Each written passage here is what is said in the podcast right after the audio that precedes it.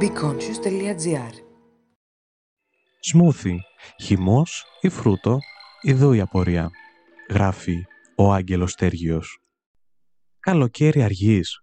Το καλοκαίρι είναι πρώτον πυλών και ο καιρός, ο οποίος είναι ήδη ανοιξιάτικος, μας καλεί να τον απολαύσουμε με όμορφη παρέα, σχεδιάζοντας τις καλοκαιρινές μας εξορμήσεις. Εκεί που από τη μία προσμένει τις καλοκαιρινές διακοπές, σκέφτεσαι στην άμμο να χτίζεις παλάτια και από την άλλη η ζέστη να καίει κάθε κεφαλικό κύτταρο και η υπομονή σου να έχει εξαντληθεί. Πιες ένα σμούθι. Όντως τώρα. Αμέ, άκουσε παρακάτω γιατί σου έχω συνταγή. Αγαπώ το καλοκαίρι όπως και τα σμούθις. Με δροσίζουν, τροφοδοτούν το σώμα μου με ενέργεια και αν μη τι άλλο, μη γελιόμαστε, αποτελούν έναν τρόπο να καταναλώσω φρούτα. Η σχέση μου με τη διατροφή μπορεί να περιγραφεί ως εξής. Stay healthy, be lazy. Άρα λοιπόν είμαι ένας τεμπέλης που βρίσκεται σε συνεχή επαγρύπνηση ώστε να ανακαλύπτει υγιεινές και εύκολες γευστικές εμπειρίες. Όμως δεν θα ήταν καλύτερο να τρώω τα φρούτα από τον μεταπολτοποιό? Θα ξεκινήσουμε με ένα παράδειγμα. Ξυπνάς το πρωί και πίνεις ένα ποτήρι νερό στο οποίο έχεις βάλει 3 κουταλιές της σούπας ζάχαρη. Ναι, εντάξει, υπόθεση κάνουμε. Ο οργανισμός αντιδρά και απελευθερώνει ινσουλίνη, πολλή ινσουλίνη, σε τέτοιο βαθμό ώστε να μειώσει τα επίπεδα συγκέντρωσης του σακχάρου στο αίμα και να αντιμετωπίσει το υπεργλυκαιμικό σοκ. Σε μόλις 2 ώρες μετά το καμπανάκι κινδύνου, τα επίπεδα της γλυκόζης στο αίμα πέφτουν τόσο χαμηλά, χαμηλότερα και από εκείνα πριν από την πώληση του ζαχαρόνερου, με αποτέλεσμα να δημιουργείται υπογλυκαιμία. Σε απάντηση του στρες, ο οργανισμός απελευθερώνει λιπαρά οξέα στην κυκλοφορία του αίματος, μια παρόμοια κατάσταση με εκείνη του υποσιτισμού, λόγω της ξαφνικής αυτής αλλαγής στη συγκέντρωση των σακχάρων. Το ίδιο ακριβώς συμβαίνει και έπειτα από την κατανάλωση ενός χυμού μήλου. Μήλο μου κόκκινο. Το μήλο αποτελεί μια πλούσια πηγή υδατανθράκων και περιέχει ένα σημαντικό ποσοστό φυτικών ινών. Εξετάστηκαν οι διακυμάνσεις που παρατηρούνται στα επίπεδα γλυκόζης στο αίμα έπειτα από την κατανάλωση 4,5 μήλων σε 3 διαφορετικές μορφές. Στερεή μορφή, πολτοποιημένη με φυτικές ίνες ή απλού χυμού χωρίς φυτικές ίνες. Και στις 3 περιπτώσεις παρατηρήθηκε το φαινόμενο που περιγράφηκε παραπάνω. Δηλαδή, η μεταγευματική αύξηση της συγκέντρωσης γλυκόζης συνοδεύτηκε από μια μείωση των επιπέδων της στη συνέχεια.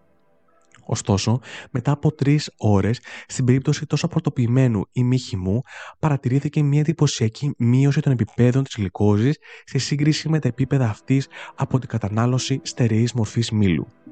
Η έρευνα αυτή υπογραμμίζει τη σημασία των φυτικών ινών και θέτει το ερώτημα εάν οι φυτικές ίνες διαταράσσονται ή όχι κατά την πολτοποίηση. Ναι, αλλά μήπως σχετίζεται και με το χρονικό διάστημα, εννοώντας ότι η κατανάλωση 4 μήλων, μιας και περιλαμβάνει τη μάσηση αυτών, διαρκεί πολύ περισσότερο από εκείνη που μεσολαβεί για την πώληση ενός πολτοποιημένου χυμού. Έρευνες έπειτα από πειράματα κατανάλωσης πολτοποιημένου χυμού σε χρονικό διάστημα αντίστοιχο με εκείνο της μάσησης έδειξαν ότι τα επίπεδα γλυκόζης που αποκολουθούν τη μεταγευματική αύξηση ναι με δεν πέφτουν τόσο χαμηλά, ωστόσο συνεχίζει να υπάρχει διακριτή διαφορά μεταξύ των 2 τρόπων κατανάλωσης μήλου. Εμένα όμως δεν μου αρέσουν τα μήλα, οπότε δεν θα έπινα το χυμό. Κάποια έρευνα για άλλα φρούτα? We are all monkeys. Έρευνα που πραγματοποιήθηκε σε αθλητές κατά τη διάρκεια της άσκησης και συγκρίνει την κατανάλωση μπανανών σε ποτοποιημένη μορφή ή μη, συμπέρανε ότι δεν υπάρχει απολύτως καμία διαφορά στα επίπεδα συγκέντρωσης σακχάρου σε διάστημα 1 ώρας. Oh, berries. Όσον αφορά τα μούρα, berries, έχει αποδειχθεί ότι βοηθούν στη ρύθμιση των επιπέδων σακχάρου στο αίμα.